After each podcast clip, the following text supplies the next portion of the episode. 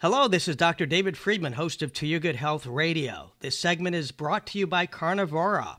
Music is something that most people enjoy, and research shows it also has therapeutic and healing properties. Music can help decrease chronic pain and lower depression. It helps stimulate serotonin and dopamine levels, the body's neurotransmitters that regulate our emotional well-being. Music can lower the heart rate, blood pressure, and reduce the stress hormone called cortisol. Joining us today is Bill Protzmann, an accomplished musician who has spent decades studying the healing powers of music. If you want to know how music can improve your health, stay tuned, pun intended. It all starts now. It's To Your Good Health Radio with number one best-selling author and renowned wellness expert, Doctor David Friedman, changing lives just for the health of it. Our next guest started piano lessons at three years old. He grew up playing and performing and then recording records, and he soon realized the discipline of playing the piano was also a behavioral health care practice. After seeking non-traditional audiences, he began to understand the true healing power of music. This includes Alzheimer's patients and people struggling with physical or emotional injuries, stressed-out business people, parents, and caregivers. In two thousand eleven, he launched Music Care Incorporated, a for-purpose corporation that teaches practical ways music can be used for self-care. His work has received an award of excellence by the National Council for Behavioral Health, the equivalent of an Oscar. He is an associate member of the American Music Therapy Association and a member of the Healing Music Organization. Welcome to the show, Bill Protzmann. Doctor, it's great to be here. Thank you so much for inviting me on. Uh, great topic. You know, sh- share with us first a little bit about your background and how music went from entertainment to being used as therapy. You know, when you're a piano player, um, you're kind of stuck because you can't carry your axe around with you. You have to sort of be in the presence of one, right? Which means that we, more than any other musicians, have to be careful about um, how we get to our audiences. It's important to have that, you know, a decent instrument, right? And so, um, a long time ago, I noticed that people were sort of carrying their pianos around with them when they were famous. You could bring a grand piano, and then it became keyboards and all of that. And the portability of what I do Um, sort of blasted me out of my space because I couldn't always have a piano there. Right. And without the piano, you begin to notice very quickly what's going on when music is in the space. So if I were at a bar or a concert or whatever, I'd be looking around to see how people were reacting. And the funny thing for me was that it wasn't like there was a predictable way that you could say, this music will always give you that result. It isn't like that. But you could notice people responding to music. Mm-hmm. And sometimes it'd be, you know, jumping around like a rave, and sometimes it'd be very peaceful and quiet. I've I've watched in audiences as people come to tears or just get this amazing feeling of joy and peace, and you can see it in people's faces. And and that got me thinking, you know, there must be something more going on here because this this sound and rhythm, this this modality that is music that we all know about and kind of like, it's got power. And it's got power that goes way beyond Uh, what we might think of as, I, I hate to use judgmental terms in this, but but I'll say it, it has power that goes way beyond the negative or positive uh, effects that we experience. Like if you don't like a piece of music, you respond in a certain way. But right. If you like a piece of music, you respond in a different way. So um, all of these things sort of began to trigger my thought about it and make me wonder how it is that I've been responding at the piano as a musician all these years that I've been doing this. And that curiosity really sparked up uh, what I do now, which is teach people about how it works, you know, and, and how you can give it to yourself. Like it's something that, that you can take in and use to activate your own superpowers that, that are there just waiting for you to do that. Yeah. Share with us, what's the best way to use music as therapy? Do you recommend laying in a quiet place and listening to music on earphones, or is having it playing in the background while we do housework just as eff- effective? You know, the best way is to practice to it. So if there's a specific purpose that you need music to uh, enliven, like working out, that's a good one. Right. Having a, a structured playlist that carries you through your workout is a really valuable thing. Maybe it starts out with a heart rate that's a little lower than what you're going to need thirty minutes into your workout. Right. So organizing your music in a way that gives you a ride through whatever the process is and then practicing to that music, actually listening to that music, is a is a great way to prepare, because ultimately there are going to be times where you don't have your music. And if you've practiced, we're really good at remembering songs, sound, rhythm, words. We do that. That's part of who we are as human beings. That playlist that you've practiced can be deployed without having to hear it. Your body will remember the responses. Your physiology just remembers those responses. And the moment you think of the music, the physiological response is there for you, just like a little gift. So I recommend practicing to playlists, and you can do that sitting still, or if you're working mm-hmm. out, you can do it working out. But as long as you bring your intention to in- interact with it right. and allow yourself to be aware of those interactions, that kind of practice will serve you well, really, whether you're working out or dialing up gratitude, if you want to connect emotions to gratitude in a way that's therapeutic. Yeah. What about de- uh, depression and thoughts of suicide? It's a major health crisis affecting millions, and this is something that you have personally dealt with. How did you use music to help add needed light during your dark times? This is a really great question. There are so many people in the world who try to turn away from feelings they don't like. Right. And that was me, too, for a long time as a child and in my adolescence. I was taught to suppress anger. And when I did that, I wound up being very depressed. So those feelings I didn't want to experience, they just got stuffed into a tank where they fed my depression, which is great because I love playing big romantic piano music. I mean, classical music like Rachmaninoff and Beethoven, it's really rich for me. But I realized they're just feelings. They're big feelings, don't get me wrong. I mean, my job is big emotion. But those big feelings are there for a purpose. They have a real reason. And whether that's me performing something to convey a feeling to an audience or me experiencing that feeling as it becomes conveyed to me, it's okay. It's all right.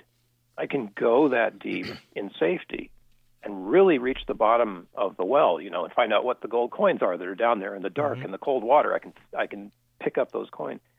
But I couldn't get there unless I allowed that deep emotion.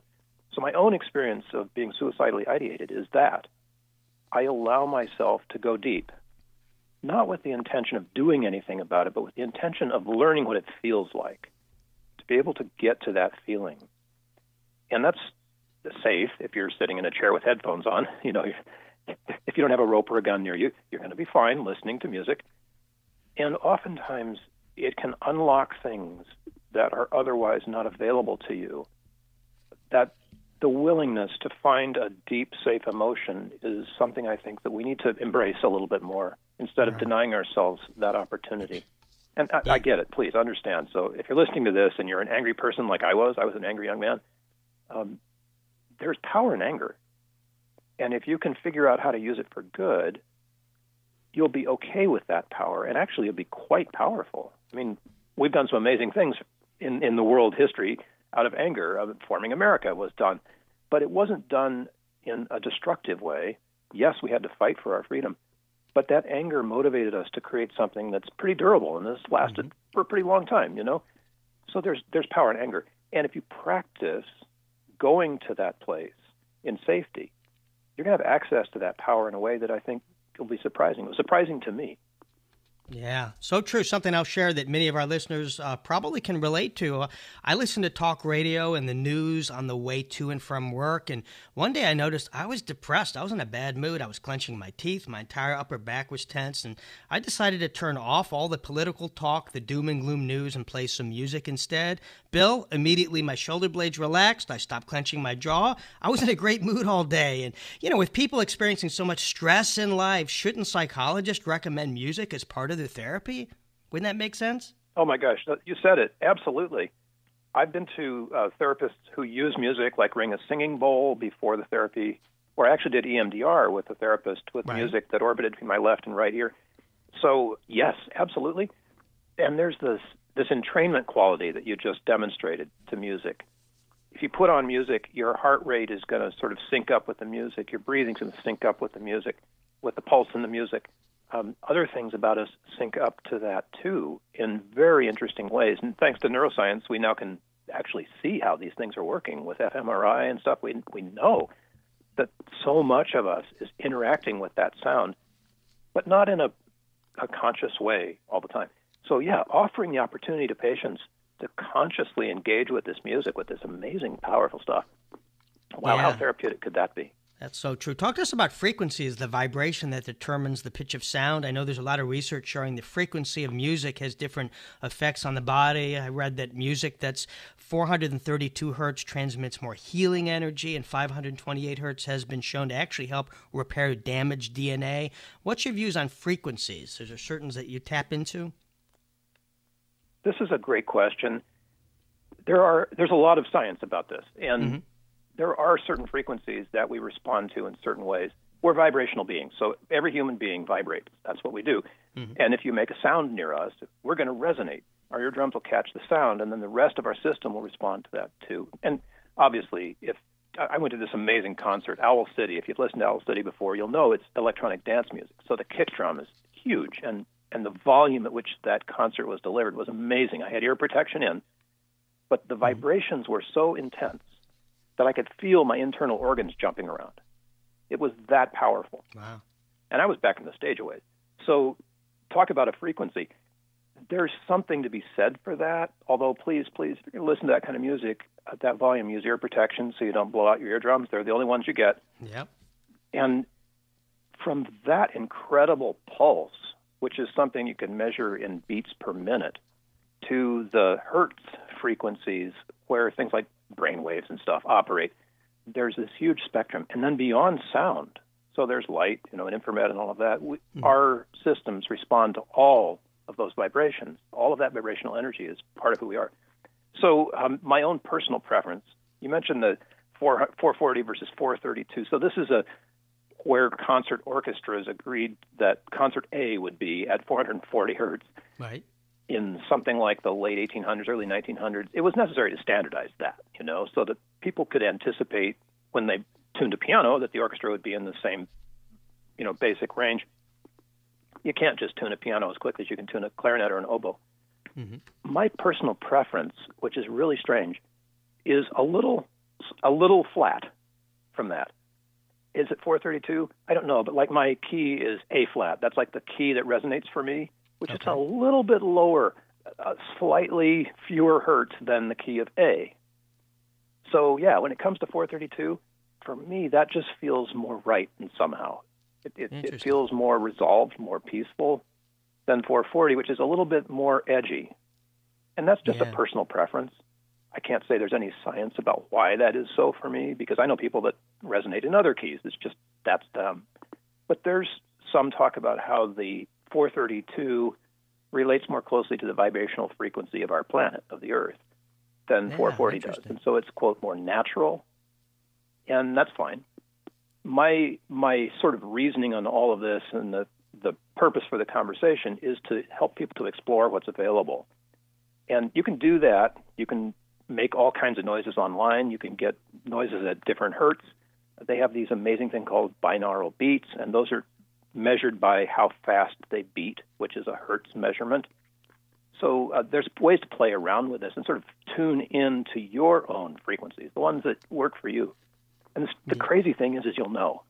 If you're listening to a certain thing, you go, yeah, you know, that really does whatever, makes me feel this or inspires me to do that or helps me to think more clearly or helps me sleep. Right. And and those particular frequencies for you will be the ones that work. So could, others, could eh, not so, so much. So could the frequency of Metallica song have the same effects as Mozart for some people? Would they resonate better with that? It, it can. I have personal experience with that. Uh-huh. A buddy of mine who's got schizophrenic tendencies, he thinks very fast. He's he's a genius. And in order for him to slow his mind to the place where he can communicate with like regular people like you and me, right? He listens to Metallica, uh, metal music that would otherwise upregulate you or me. Downregulates him. Wow. Puts him in a place where he can be like normal communicating with us. And then when he's done with that, he just rises back, right back up to the wherever it is that he orbits in his frequency, you know, universe. So yeah, it works both ways. That's so interesting, because I walked in on a patient who was sleeping, and he's had some emotional issues. He's been at some institutes, and he was sleeping, and I heard this. Beyond, Metallica would be Air Supply compared to what he was listening to. It was so thrash heavy. Right. It was so uh, – it was music. I mean, it was like – it's called death metal, and it relaxed him. Yeah. You fell asleep. Yeah.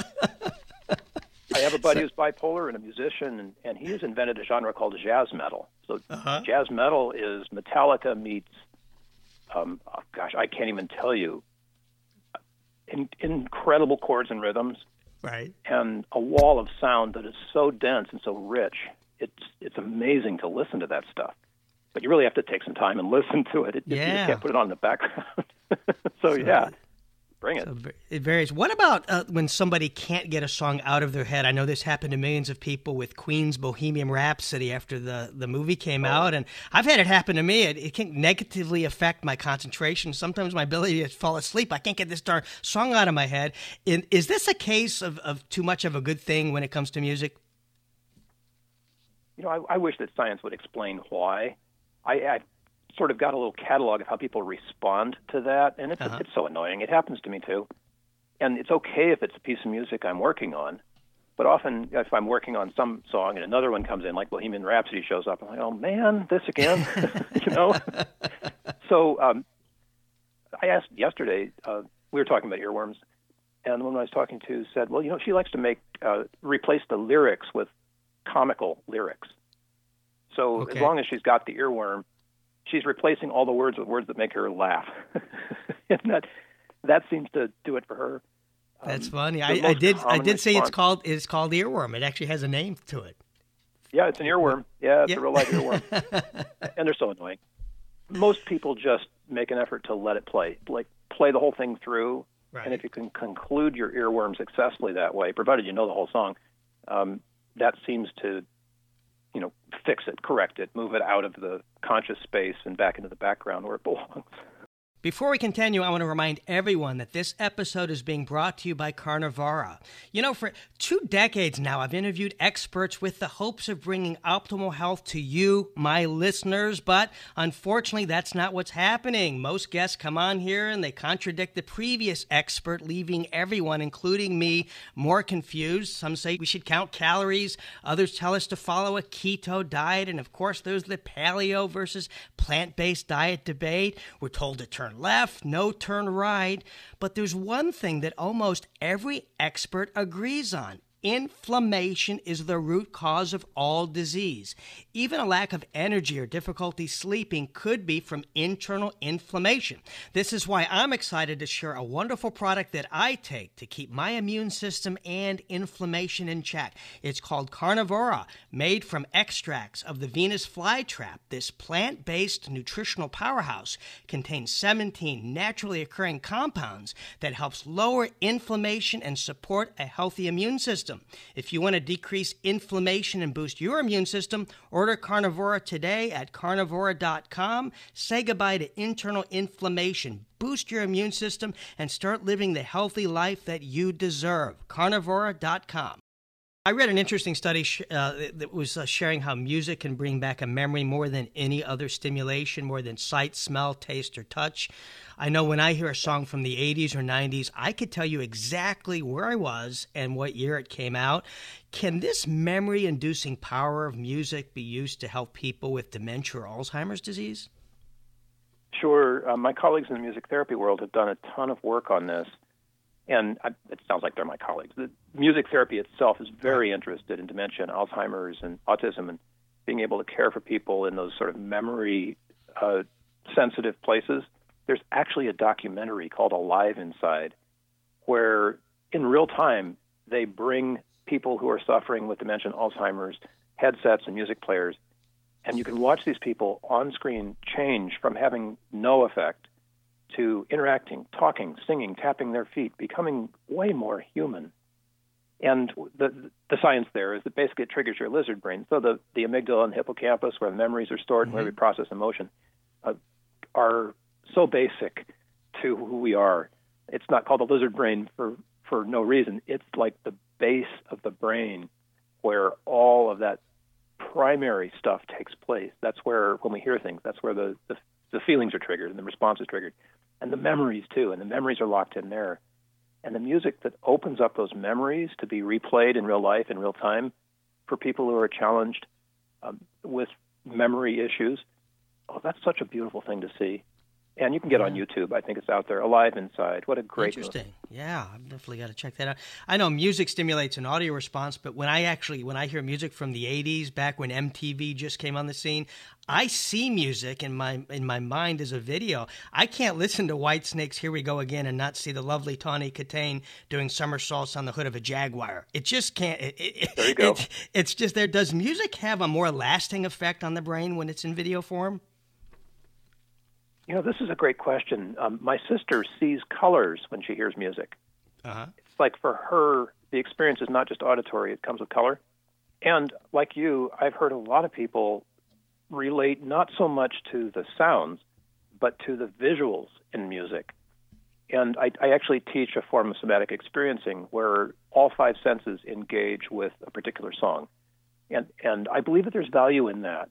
Whatever your particular learning style might be, maybe that's related. So if you're a visual learner, oftentimes you may have a visual memory that comes along with your music. I have visual memories with music as well. Some of them are real life, which is interesting. Mm-hmm. And some of them are, are, like we grew up in the M T V age, some of them are M T V, video style. So it's curious to me.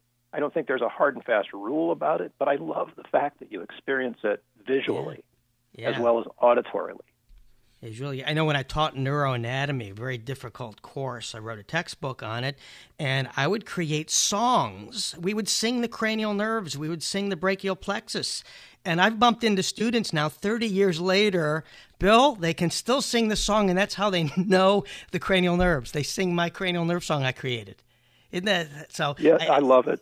The, so there is a learning ability with singing, you know. Hey, didn't we start with the A B Cs, the song? We began at an yep, early age yep. singing. Yeah, music and memory are just tied in together. In, in music school, we, we would put words to all the melodies that we had to remember, you know, for tests. They'd play a song and you'd have to identify it. And right. so you get, this is the symphony that Schubert wrote but never finished. You, you, you get all these, you know, musical cues, and they totally lock you in on the memory of whatever the song is. Right. What about people that suffer from chronic pain? How can music help? Oh, my gosh, there's such a beautiful study that was done by uh, Doctor Claudius Conrad at Massachusetts General back in the days when he was just a surgeon, right? He was an oncological surgeon. Right. He's since became head of surgery, and he's done a bunch of stuff, but he's also a classical piano player. And in the I C U, he decided to just play some music in the background and see what would happen. And the people who were listening to music uh, versus the people in the other I C U who weren't needed half the pain medication. That's a huge number. That's a big number. For something like music, right? fifty percent less. And they had a couple of, they mentioned stress, they had a couple of uh, decreases, twenty percent decrease in a couple of stress hormones, but their healing went up. Their pituitary, uh, what's it called? Pituitary uh, something or another, mm-hmm. growth hormone, I think. P- P- yeah, pituitary mm-hmm. growth hormone. Yeah. There you go. Had to use music to get to it. Uh, that level went up. So they had less pain, less stress, and they healed faster just with music in the background. That maybe they weren't even consciously listening to, like if they were asleep. Yeah, so that, when it comes yeah. to that kind of results, wow, how can that extrapolate out to chronic? So oh yeah, there's a it, lot of chronic pain in the world. Um, and you, you know, don't have you don't have to review the side effects. Warning: if you listen to this song, you may experience blah blah. No, it's like you do with pain meds. Exactly. it, my my question is sort of like, why aren't we doing this more? Um, exactly. Yeah. The the go-to is to the pill. I mean, let's face it, there's so much chronic pain, and there's not enough people to help, you know, fix it. And so, the medications are dangerous. So true. We don't need that. no, know? especially let's, especially let's now. Play around with it, see what we can do. True. What about athletic performance? I know when I'm at the gym and I have certain songs that I play in my ear, it really motivates me to do more reps and not go home early. I'm like, oh, I'll stay at the gym. I'll crank this song. I wonder if there's been any research showing athletes have an edge that when they listen to music compared to those that don't. Forget steroids. Crank on your favorite song. I think there's anecdotal evidence, but I haven't seen any research yet. We know uh, it works. It's sort of an obvious thing. Um, this is why the drummers, you know, back in the day, the fife and drum were at the front of the column helping the troops, you know, march on long on long hauls. Right. Um, the neurology, you, probably, you might know something about the neuroscience of sound and rhythm as it uh, as it's related to performance, because it's definitely a thing. It definitely works. Uh, distance runners that listen to music can run so much further with ease. And uh, we, we've got to pay attention to that, because as performance goes, aren't we all just getting tapped out? And don't we need some way of staying in yeah. the game and going the extra mile? It's there's a way to do this. And, of course, for me, it's a natural, because I grew up with music. I'm, it's all around me, so I just use it. And yeah. uh, it, it could become natural for all of, like we talked about with the workout playlist, a playlist that's tailored to your specific requirements for starting out, warming up, um, engaging, pushing, and then coming back down and uh, eventually relaxing. There's yeah, and there's, for that. and there's no the side effects like drinking all this Red Bull and stuff for athletic performance. That's so such oh, junk. And I know. I, yeah, I think that we're missing there. Uh, last thing I want to ask you about is, you know, the science out there that's uh, on the great effects of playing music on the belly of a pregnant woman that it has on the mental health oh, of yeah. her baby. What's your thoughts on that? I've I've read some stuff on that. Uh, a virtuoso violinist was listening to music, violin music, before he was born, and that. He he accounted for his ability to play so well because of that. Uh, my mom was a piano player, so I was listening to music that she was playing live um, mm-hmm. before I was born, and that may account for why it is that I love certain pieces of music so much. Even those I can't play, uh, they're in there. Uh, there's so much that music does developmentally for us as embryos, us as in newborns, us as kids. Through elementary school and beyond, music is a great way to integrate uh, the, the visual thing with the motor skill thing in your hands if you're playing an instrument, with your ability to hear and notice the difference between sounds that are harsh and sounds that are peaceful or quiet. And all of that is developmentally rich, which is, I think, why kids that are musical uh, or are given music lessons early do so much better in the academic world. They've, they've had early training on what it's like to bring your entire being, physical, mental, emotional, spiritual, to focus in on some activity. And, of course, that's helping develop the corpus callosum, and there's there's just all kinds of science that says, we got to do this. Why, yeah. why we're taking music out of schools, I have no clue, doctor. You know, it's just yeah. it's counterintuitive. So so true. Yeah, I think this this is a, a topic barely touched the surface on, and in so many genres that it can affect our life. In the in the minute we have left, is there anything else that you'd like to share with the listeners about you, the healing power of music, or where they can learn more? I'm very glad to be alive and doing this today. Um, we did talk about suicide. I think it's important that we talk about those difficult issues in the context of uh, a non-judgmental conversation about them, and how important it is to experience big emotions safely. Quick way to find me and more information on that, quest dot music care dot net, probably be in the show notes. There's free stuff there, including a guide you can download about how to use music with resilience, which is a big thing these days. Yeah. Fantastic. Well, thanks so much for keeping us in tune with such a great topic. There's another pun, boy. uh, well done. You're instrumental yeah. in... Never mind. Rhythmical. And again, to oh, learn... Yeah. Yeah, yeah. So to learn more about the healing properties of music, and go to uh, music care dot net, and be sure and check out Bill's video library and informative blog posts. Some great information there that you can uh, get in tune with. And you can also learn more about Bill at bill protzmann dot com, and his last name is spelled P R O T Z M A N N, two N's, and follow him on Twitter or Facebook at Bill Protzmann. His music is available on SoundCloud, Spotify, and iTunes. Check out this guy's brilliant, awesome music. Check those out there. You can follow me on Twitter and Facebook at Doctor David Friedman. On Instagram, I'm at Doctor D. Friedman. And if you heard Bill share something today that would strike a chord with someone you know, oh no, another pun, be sure and send them a link to this podcast, available at to your good health radio dot com or radio m d dot com, and check out our podcast library and share segments with friends, family, coworkers, and on social media. Sharing is caring. Let's get this word out. You can also subscribe to future podcasts at iHeartRadio and iTunes. More to come. Stay tuned. There's another one, and stay well.